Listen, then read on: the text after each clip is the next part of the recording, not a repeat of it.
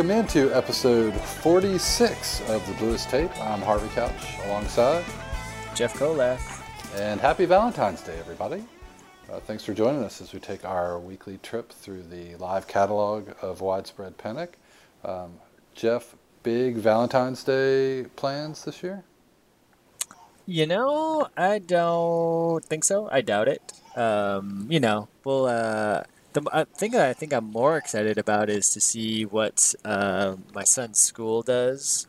Because I remember Valentine's Day in school, and I always thought it was Like Garfield car, you know, Valentine's Garf- cards yes. and stuff. Yeah. perforated Garfield cards with like a red heart sticker or a sucker, like uh, scotch tape to it. yeah. I was a big fan of that. Big fan of that. So we'll see what they do. But other than that, you know, maybe we'll uh, go out as a family and get some pizza. How about you, Harvey? No big plans for Valentine's Day. But my wife is one of those people who doesn't uh, generally make a big deal out of that, out of it. But if, if I don't give her anything, she usually points that out too. Um, and I definitely very many fond memories of Valentine's Day in uh, grade school. Um, and our kids are in in a Montessori school for like their preschool right now, which we love. But one of the things is that it's a Montessori school, and so it's like you know we don't bring Valentine's Day cards because then it's like you know it's a fake holiday, and kids don't understand love when they're four and five years old. So, I mean, I kind of get it, but it's also sort of like ah, it's kind of a bummer. You know, that was a fun part of. But maybe as you know, five year olds, they don't really need to be involved in that. I remember in kindergarten, a kid in my kindergarten class. I think it was Ben Stotts, but I'm not sure. Ben, if you're listening, hello. Um, I haven't seen Ben in a long time. But uh, he gave me a 1981 Don Cockroft Topps football card. I don't know why I remember that. That was in 1984. But for some reason, that has stuck with me that that's what I got in my Valentine from Ben Stotts. So thank you, Ben. I have always appreciated those efforts. Um, not exactly like a. I thought you were going to say like a you know 1981 Cal Ripken rookie card or something. It wasn't. No, well, no, that would have been 82, but I appreciate the uh, the randomness of the Don, Don Co- Cockroft, Cockroft uh, card because he was a punter. Wow. And I think it might it might even be like a single bar uh, helmet punter. You know, that's something that I like as I've continued to watch uh, these Super Bowl videos. You know, that's the thing that struck me uh, a lot. It's not as big a deal anymore, but like I feel like back in the day, it was like the variety of helmets was such an interesting thing. You know, like you had the you had like guys that were still rocking the single bar like as like wide receivers and stuff. You know? You're like, oh my god, that's crazy. But then like you know, but or guys that would have like the double bar, which is not not a whole lot of protection. Um, I remember Mark Duper rocked the double bar as yeah. a wide receiver, you know, late into the 80s. But um, that was something. I don't know if that was just something I noticed as a, you know, as an adolescent, or if it was just that if it was that much different back then. Because I guess because there was such a big variety. Like whereas now they mostly all just have big face masks. I th- I think um, so. Don Cockroft does have the single bar helmet. I'm looking at it right now. Thank you, Google machine. I always equated uh, fewer bars in the helmet, with the exception of Mark Duper, as I assumed that they weren't as good. Because They just looked because yeah they didn't need it. Like Uh-huh. you're not either you don't play much or whatever. But i just it just they always look so silly with this that single bar Mm-hmm. helmet. And i just assumed that oh if they get a single bar it's not that that means they're maybe they're not that very good. Um, yeah. It's a it is funny. Like now since everybody's got so much so many pads on and they got mul- tons of bars in front of their face and face masks and all that stuff um, Was uh, was Scott Norwood? Was he a single bar? The Super Bowl when he went uh, wide right. he might have been. I feel like he might have been. I feel like a- that's one of the later, you know, appearances of a single bar. yes he does have a single bar Right, very good yeah. and actually the picture the top picture on google images is of him Of course, of what? uh, of, of the aftermath Of of, missing the field goal hand hand to face yeah. Uh, that's a good one. And there's actually a photo of a guy wearing a Scott Norwood jersey with the name and the number wide right. That's pretty funny. Well, uh, only here on the bluest tape can we talk about Valentine's Day and end up talking And- about Single bar kickers. helmet face mask styles of the late 80s, early and late 80s. Um, all right, well, so uh, it is Valentine's Day, so that is uh, that's the theme this week. Um, but before we get to the music, Jeff, uh, besides you know um, Valentine's Day cards or uh, 1981 Topps football cards, uh, do you have anything good to share with the people this week? Well, since we're talking about old sports cards, I guess I'd be remiss if I didn't recommend this book by Josh Wilker called Cardboard Gods An All American Tale Told Through Baseball Cards. Huh. And it's a great book. Um, I think it's great. It is. Um, he sort of tells the life, his his life story, his biography through baseball cards from the 1970s on up through the 80s, and has some ridiculous images of you know not even B list players, more like F list players. um, I mean, it's just amazing, you know, when Topps is Topps is the only game in town, and they had you know 660 cards for a long time, and then they were I think 660, and then 792 later, and like how many cards they had to fill, right. and like and how many just obsolete, unheard of players they had to put in those things, and um, so he's got a lot of random players. My favorite is he talks about um, Herb Washington and his 1975 Topps card, where he's listed as a pinch runner. Like that, that, that that's his position, which is pretty amazing. But the best line is, as recounted on the back of his 1975 card, Washington entered 91 games in 1974, his first season in the majors. He stole 28 bases and was caught stealing 16 times. So as a pinch runner, he was caught stealing 16 of 44 times. That is not great. Um, so was he literally only? Did he not actually play? He played in seventy some games and never actually, like, was had a plate appearance, or did, he must have Yeah. had some. Most of the time, Yeah. he just he just was a pinch runner. Huh. So that's pretty. You have to be. That's you know. I can't believe they wasted a roster spot on that.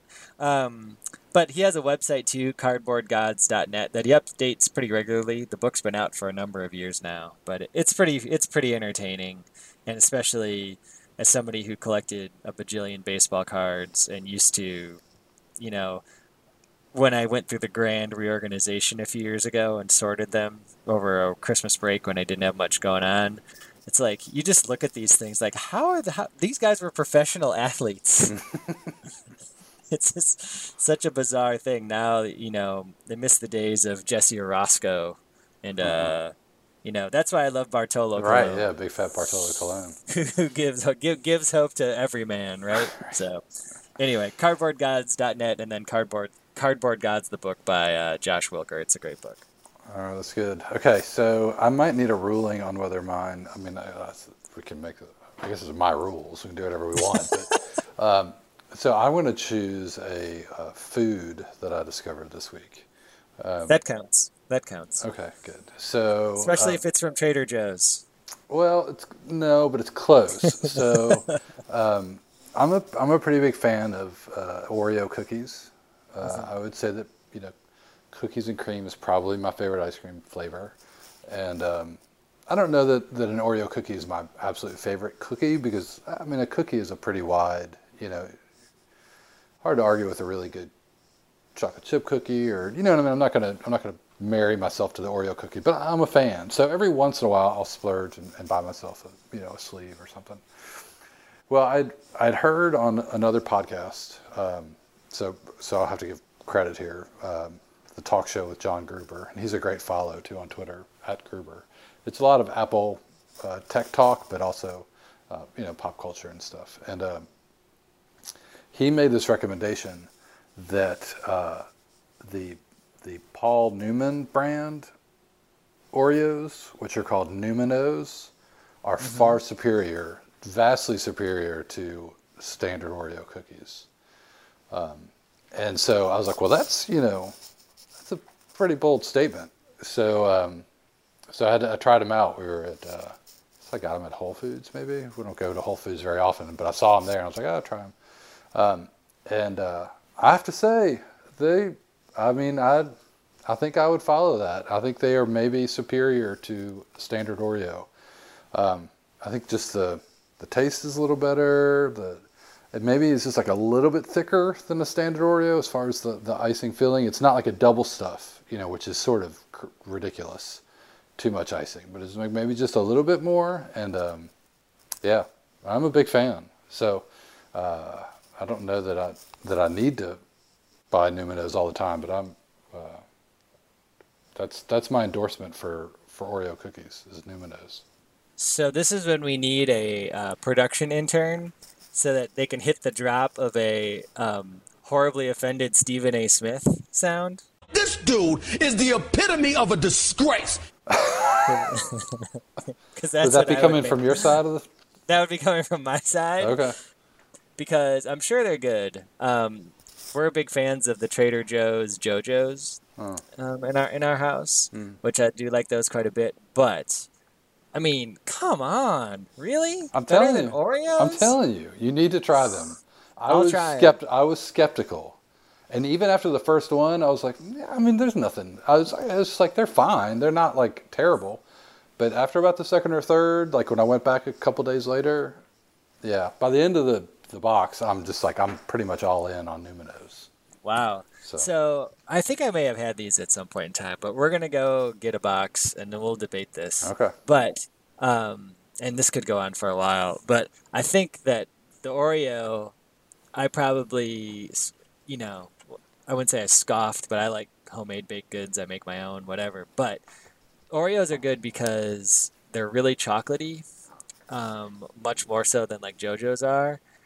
Joe-Joe's I like because the filling is really sweet, but I think that the Oreo is a good balance. So that's why I always like the Oreo and the chocolate. And plus, mint in their um, the mint Oreo Blizzard is like one of the greatest uh, things ever. Yeah. So, well, this is wow. We've opened up a whole can Of we've thi- gone in all directions. of of the things. So this is something. Well, we should talk about music then. okay, oh, is that what we Uh, do?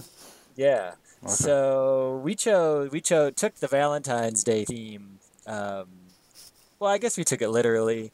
We don't really have love songs per per se.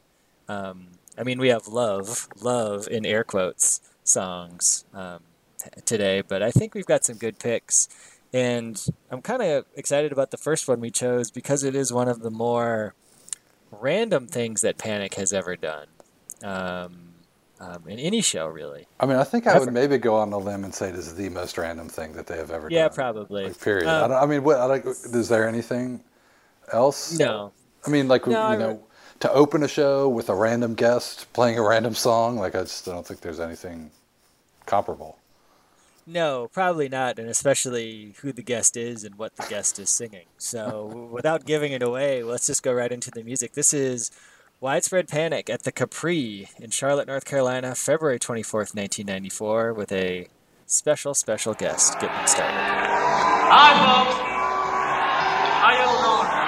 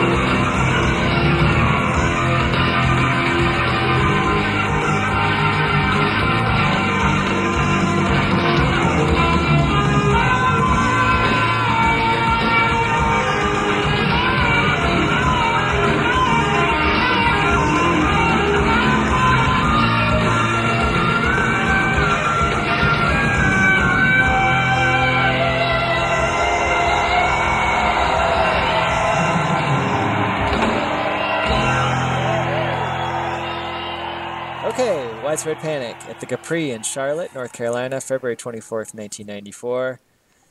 It's it's a it's an honor for me to say this. Can't help falling in love with special guest Ren Elvis on vocals into Chilly Water. Yeah, it's a special moment. um, so, firstly, just about about this guy. Uh, I, I don't even know. Like, I don't even know where to start with this. Like, how does he, like, did how does he end up on stage with with Panic in February of 1994? Like, he's clearly a, he's sort of well known in Charlotte circles as a as an Elvis guy, but like, I mean, there are Elvis impersonators in every city in America. Like, you know, what? Why this guy at this moment? Well, first of all, Harvey, they're tribute artists, not impersonators. Um, but, um, well, you know, I think it's well. This could be a whole. This could be a whole show unto itself. Yeah. But I think there is some novelty in a. Well, at that time, he would have been in his what late forties, probably. Um, and he's not just some dude from Charlotte. He's a Filipino immigrant who hoped to have a recording career. I believe doing country music, right? And um, and, ended up doing these Elvis songs and become sort of this beloved Charlotte institution. And again, I have to say that "Can't Help Falling in Love" is one of my favorite Elvis songs. It's the song Elvis always used as a set closer in the 70s. It's the song that my wife and I walked down the aisle to after we after we said our vows. The can't help the fast can't help falling in love outro. Um, so I will. It's it holds a special place, and I gotta say that this is not the best version of that song. Okay. that said, I thought it was. This was always one of those things. Again, when you like we talked about a lot, when you spend a lot of time on the everyday companion and you just start looking at set lists and like that looks interesting that looks interesting that was one that always jumped out like huh really um, and then the tape was never around as Right. pointed out on panic stream how that's when panic wasn't allowing t- audience taping because they were thinking about doing a live album and how the tape kind of came to be it's all on panic stream so check it out where you can uh, listen to the second set and i do i do think it's worth a listen because the, sh- the show is pretty good overall um, the chilly water is pretty intense um, but uh, but yeah, it's just sort of a random. It's about as random as it can get for for widespread panic, I guess, without a doubt. Yeah, so spring '94 was uh, there's there there started to be more tapes coming out, and even some soundboards I think have come out. But you know, originally there was no taping in that tour, and I guess they were allegedly working on a live album, um, which would be great to to hear if they wanted to release it now, 24 years later. But um, this, I guess, apparently some taper snuck in a home analog deck and duct taped a stereo mic to the wall by the by the fire exit. and that was the source. so it's not fantastic, but it's still pretty cool. So um, I'm glad that, that they shared it and, and we got to hear it. Um, so I want to play right now just a clip from uh, a story that uh, WFAE, which is the NPR news station in Charlotte, North Carolina, did about uh, Rene Escarcha, who is a uh, Filipino native and immigrant, and uh, you know immigrants get the job done, and uh, so this is just a bit dated about him and, and a little bit of his story um, as a what, is, what are they called? Tribute artists. Elvis tribute artists, ETAs. So this is a, a little bit about Ren Elvis. It may be impossible to describe Rene Escarcha in one word. The 69 year old Filipino immigrant is a father, former substitute teacher, at one point a Walmart greeter, former seminary student, and he's also Charlotte's Elvis. Close your eyes and listen to this 1993 recording and hear for yourself. Tender,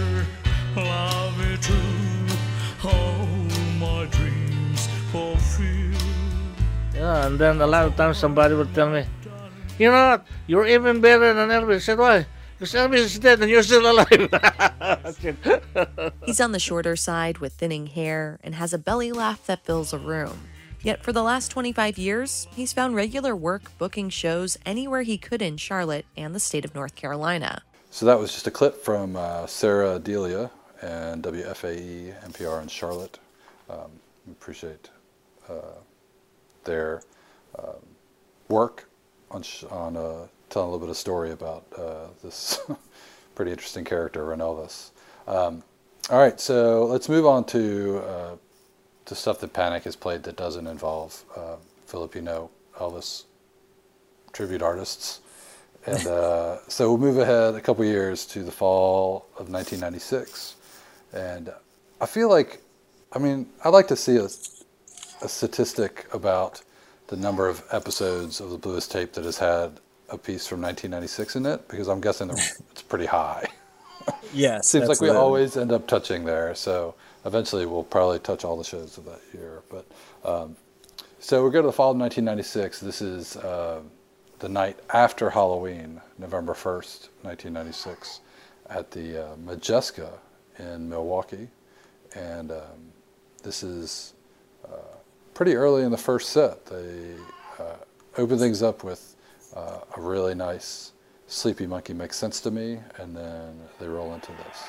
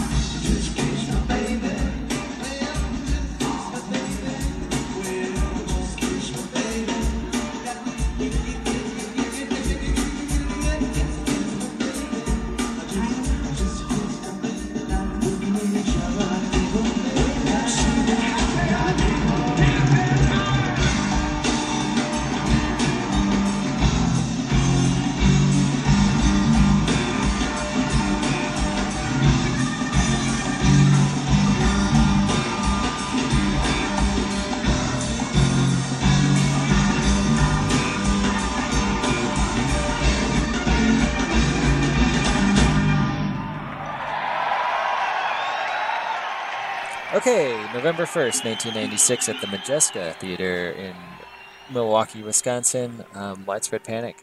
In the first set with Gradle into a pretty intense version of Just Kiss My Baby, the meter song.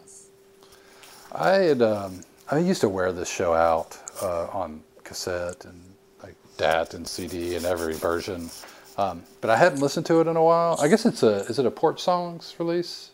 You Yes, get think uh, so. from the band, um, and I hadn't really visited it in a while, and and I guess it's one of those things where I mean obviously the set list is fantastic.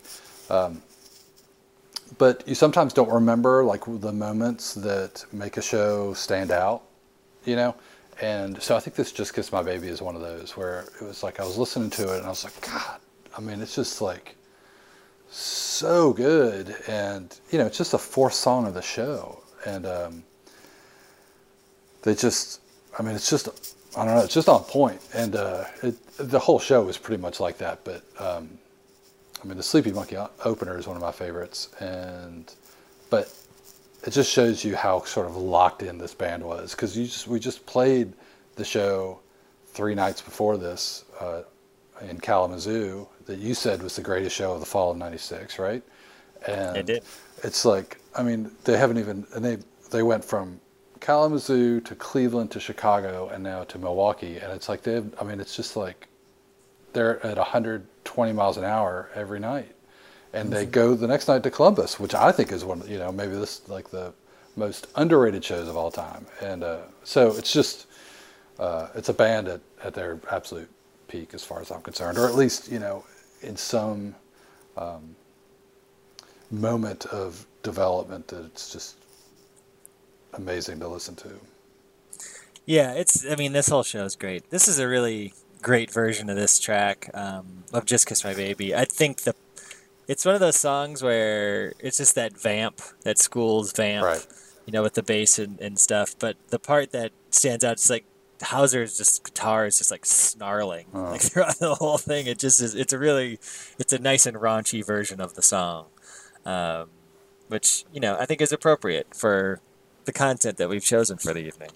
Um, Yeah, I mean, of- those those two songs, you know, Gradle and Just Kiss My Baby, don't. I guess I don't. They weren't like necessarily my first thoughts when I thought about Valentine's Day, um, but both I think are pretty fitting to the theme, um, and maybe in, in slightly different ways. but but a cool, you know, uh, one-two punch at least.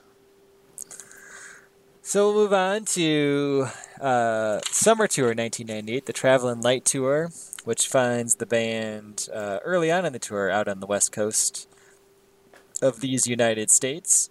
And we'll, we'll pick up with them in George, Washington at the beautiful Gorge Amphitheater um, at the start of the second set, and a, with a great version of a J.J. Cale classic.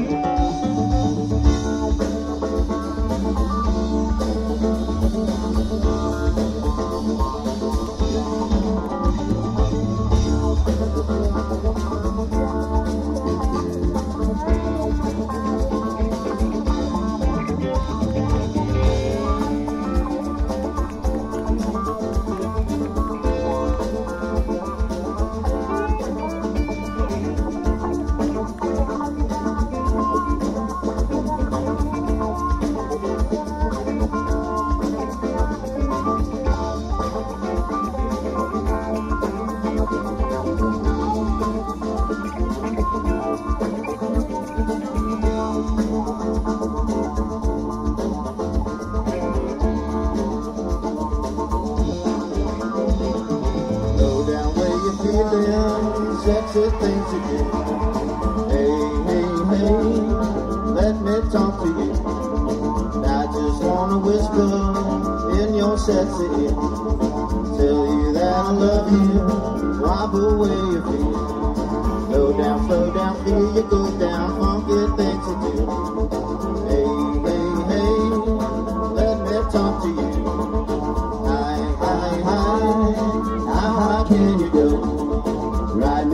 This snowman, ride me out tomorrow.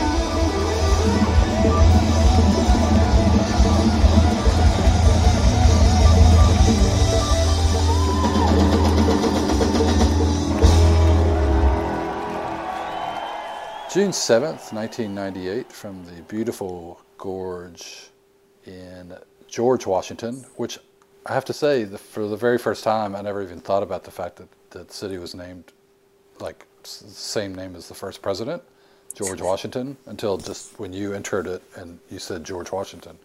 I just always thought of it as George, and I never thought that it was George Washington. Just, just aside. So that was the, uh, it was like the fifth or sixth show of this Traveling Light Tour, and um, you heard uh, right at the beginning of the second set. It was a Porch Song opener, and then uh, "Ride Me High, Love Tractor," which are um, two pretty fitting songs for Valentine's Day. Especially with the alternate title of Love Tractor. Um, you know. Yeah. But I, I no need to say it. Don't need to say it. Those who know, know. Those who know, know. That's right. Um, all right, so we still got some more to play. Um, we've got a couple selections from the year 2001. Um, only about a week or so apart from each other.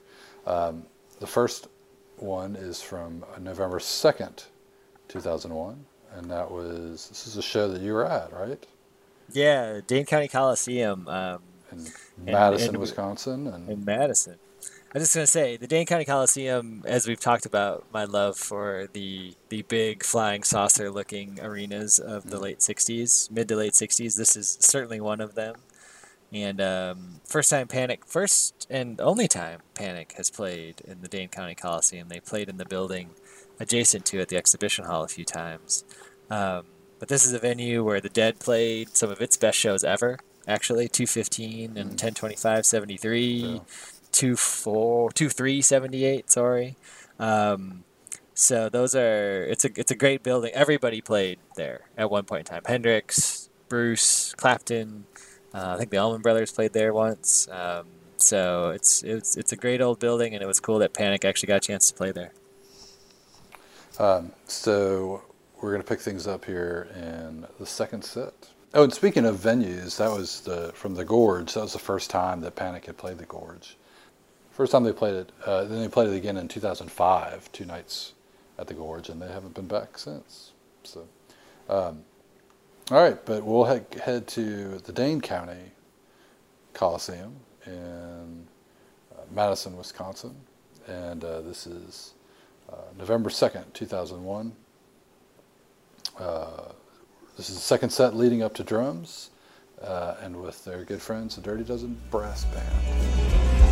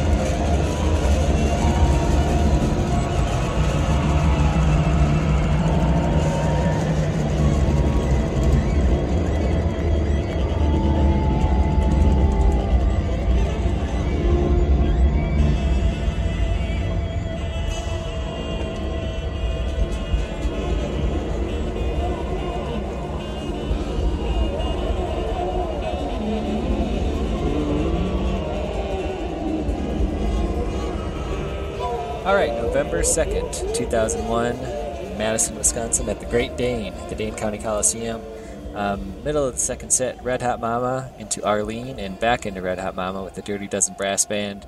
Um, as Harvey mentioned before, we played the selection. I was I attended this show. I attended the St. Paul show the night before, which we played a couple episodes ago with um, uh, the Brown Ales show, and then the Halloween show in Chicago, and, and obviously on 1031.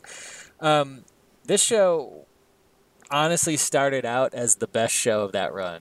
Um, great Action Man opener. Holden Weak Brain was awesome. First, second New Blue that the band ever played, um, which was a fun song. Ophelia, Wandering into Genesis. And you're just like, this is the first set's going. And then I know we've talked about Flip the Bird encores, but is there such a thing as like Flip the bird first set closers. For Flip the Bird first set closers? Is there, or we need to come up with another name for it. So if anybody has any suggestions, but don't tell the band chunk of coal at the end of a first set. It's just give me a freaking break. Um, Could be like premature something. something or other. That's good. Premature something or other. Um, so second set starts. Give Hatfield one arm, Steve. Great. Yeah, that was a good. Especially the Hatfield's really good. And then the Du- Dirty Dozen comes out.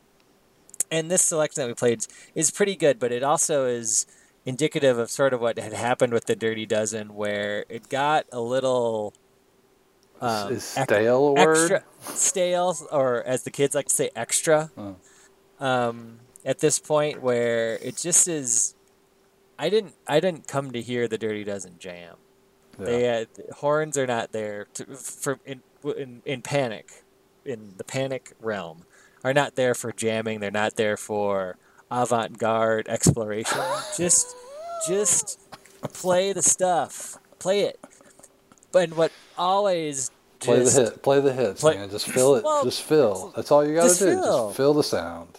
take some breaks, but like the the the jam into drums is just one of those jams from you know po- again. 99 in summer 2000 and 2001 so 99 and 2001 especially there's just like there's these jams in and out of drums and other places that are just they don't really do it they don't do anything for me they don't really go anywhere. Um, this is a good example of that. And it didn't bother me that much until i found out that they had to cut songs from the set because they did too much, frankly, wanking before before drums, and the did you know which song was was there? Like, did you know I that there was did. a They song cut. that was th- yeah, they cut stop go Oh. because Oh. there's a stop. There's a stop go tease before before Greta. And, Yeah, like right. it was on on the board, supposedly, what I was told. And Stop Go Um, Greta Cream Puff Wars. That makes sense as opposed drums. You know. Absolutely. So the Greta is super short. The Greta is only like seven and a half minutes long, Hmm. and then it goes into Cream Puff, which was great. And then again, North is a good song. It's not really a solo encore tune, but it you know whatever it fits. They were in Wisconsin. It just it, it happens.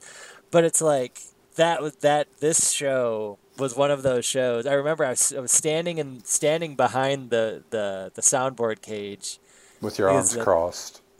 Yes, I was talking to somebody, another a taper who I will I won't incriminate him, but just standing there and just I remember standing. We were talking about this show the couple nights before, and I just were it just was ah was bitching. It was terrible.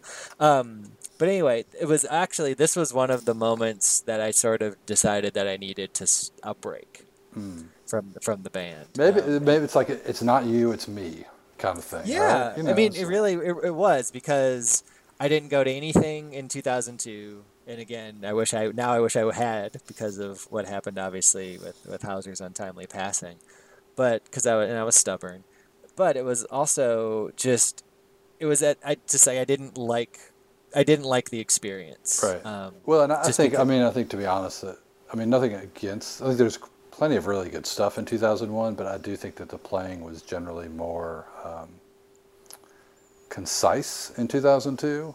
You know, Mm-hmm. uh, than than it was maybe at this point in 2001. But um, yeah, no, I, I feel you. Um, I I had to listen to this honestly like two or three times because I'll, you know, we'll as we're as we're putting these shows together, you know, we each make suggestions and then you know we'll maybe listen to stuff and figure out what what works better.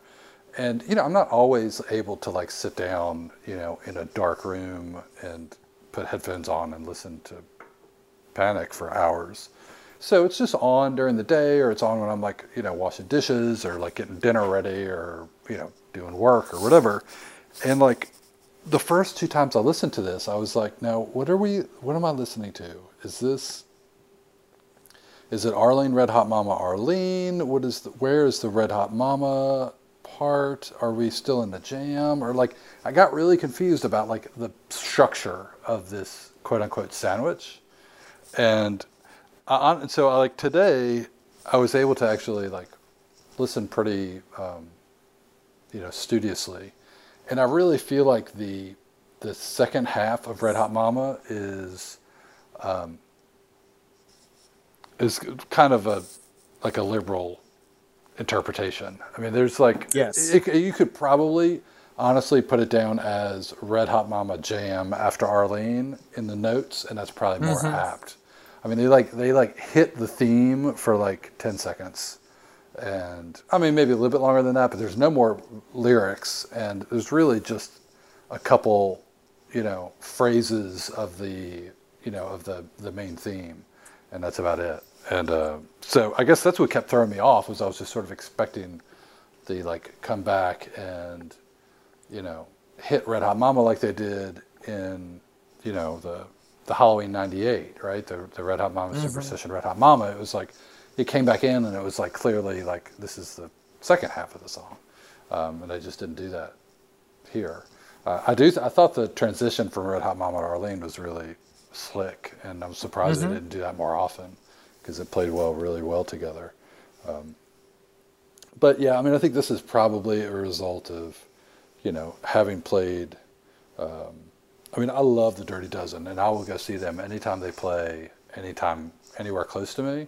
Um, and I love their collaborations with Panic, especially, you know, Halloween '98, and you know, most of that Summer '99 tour. I think is just great. I think we should do a couple episodes on that, honestly, um, because they did some cool stuff. You know, because they were playing every night, they couldn't just play the same stuff, uh, and so they did some some neat, um, you know, experimentation.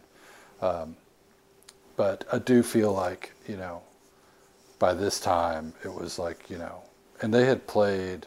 This was, I guess, what the third straight night that they had played with Yeah. them on this tour, and so um, I just feel like it. Yeah, it, it had run its course by this point. No, no, no offense at all to the dozen or to Panic. I mean, it just sort of. And again, I think it may be more of a it's it's me, not you kind of thing. It's like I've just I've heard it enough that there's nothing new that that the the the like the amazing uniqueness of like the first time you hear those horns with the band in Halloween '98, it was like, where has this been my whole life, right? this is like this Yeah, perfect right. complement to to this band sound, and um, so you know, I love it. It's just that you know, it's got its time and place. So you you saw the next show right in Columbus, Right? Yeah. 11/4, November fourth, which is a great show. it is, yeah. Um, and but I just looked. I just looked real quick at the timing. So, Red Hot Mama Arlene, you know, take it for what it is. But the jam, drums, and drums and bass. Uh, that's a half hour of music. Are you counting That- the second half of Red Hot Mama? Because you really probably should. yeah, yeah. Okay, all right. The second half of Red Hot, you know, Red Hot Mama in quotes. You know, Mm-hmm. uh, so Red Hot Mama, jam, drums, drums and bass is thirty minutes of yeah. music, Hmm. and then seven minute Greta, and then a five, you know, you know, Cream Puff is what three and a half minutes, four Right. minutes, depending, whatever. Yeah. So it's just one of those things where it's like, I. Oh, I should just stop because I could go for a while on this. No, But, but, I will. let's- Say, I will say. I'll give. I think there's there. Uh, there's some cool like themes on "A Love Supreme." Um, yes. by schools, schools leading into the drums, and you know, again, yeah, you're playing some some, some avant-garde jazz fusion there, but you know, it's cool because you don't get to hear that all the time. But I don't know that that's worth the investment Well, of 30 minutes of a second set of a really hot show. You know. Yeah, and then everybody's like, "Why did you guys pick this?" They're like, "Well, because sometimes we pick things that are fun to talk about, even though they're not necessarily the best parts of the band. And it's not bad. I mean, I, God, I would pay. a- I would pay a thousand dollars to see that show tonight if I could. thousand dollars. To go see that that band play right now. Wow. Yeah. Wow. You wouldn't go see like Mikey Panic. You wouldn't pay a thousand dollars to see them. Two thousand one. Yes. Wow. Oh yeah. Oh yeah. Oh wow. Well, if they played like they played the next this next show we're going to talk about, then yes, I probably would. Um, so we jump ahead a little bit, eight days to the convention hall at Asbury Park, which has been the home of some pretty good shows over the years. 42297, which spoiler alert, you'll probably hear some of something about. That's the Paramount Theater, my fault. But Asbury Park has hosted Panic on several occasions. Of course, the famous Stone Pony Club, and then the Paramount Theater on April 22nd, 97, which you'll probably hear from in the next few months. Month, um, and then 2001, where they play at the convention hall. And this is overall, this is a good show, all the way through. Great AFD opener, um, a Fishwater in the seven slot in the first set after down, um, and then get started in the second set. This is headed into drums, Lowrider, Hatfield, Henry Parsons, drums, Vacation, um, which is pretty strong. And then we go to the opener, or sorry, the opener, the closer, the encore, um, and two songs that sh- go together like peanut butter and jelly, but really have never spent any time together, and they should. Uh, let's get let's kick it off with "Bow-Legged Woman."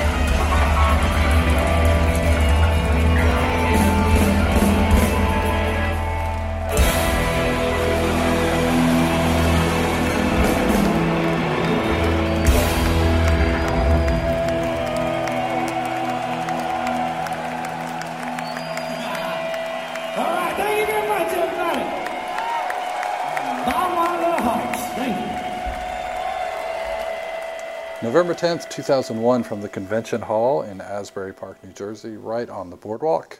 Um, the Encore, Bow Legged Woman, Flatfoot Floozy. Um, I gotta think something. I mean, it was a Saturday night, so I guess Floozy makes sense, but it just seems like that's such a. Um, seems like there was intention behind that pairing.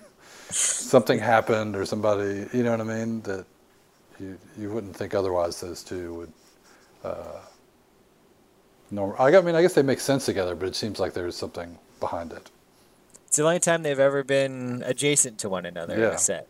Mhm. Um, I just was thinking about, you know, in the days of making mixtapes, like if you made a mixtape for a girl and you put these two songs on it back to back, good God, it sends the wrong message. Um, but this is some this is some fantastic playing. The bow-legged is nasty, um, and Floozy is always a great great song. Um, you know, Engage JB is one thing, but Schools on Floozy is a is a good time. Um, and so yeah, this is a good selection. I'm glad we chose it.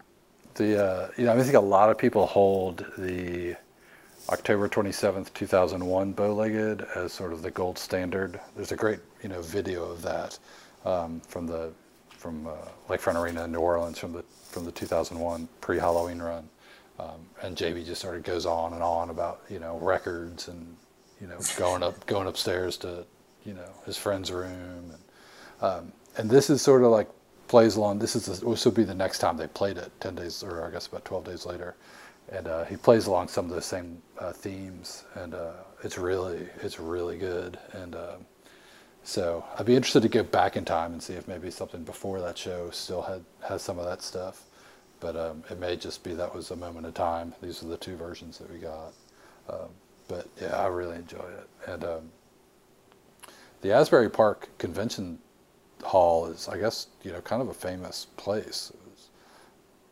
built in the in the late 20s, and there's been tons of shows there. Um, Zeppelin played there uh, on August 16th, 1969, after their manager rejected an invitation to Woodstock.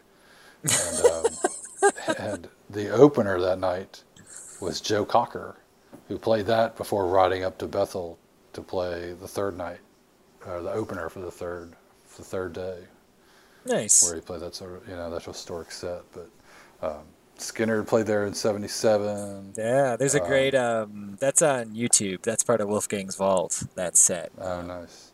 That's good. That's a really good Yeah. show. So the Doors, Pink Floyd, The Who, you know, Stones, Temptations. It's pretty good. Pretty good history there. Springsteen, I guess, apparently used to play like rehearsal shows there before Mm, sure. tours, and people would like stand outside and listen. Um, it's pretty cool. So, yeah. So anything? Well, I hope I was to say I hope we inspired everybody to go out and have a good Valentine's Day, and uh, especially with the I don't know how many minute rant of uh, about 2001 Panic, but and, I, um, and, I, and, and I got like two, uh, you know, Stephen A. Smith disbelief reactions from you.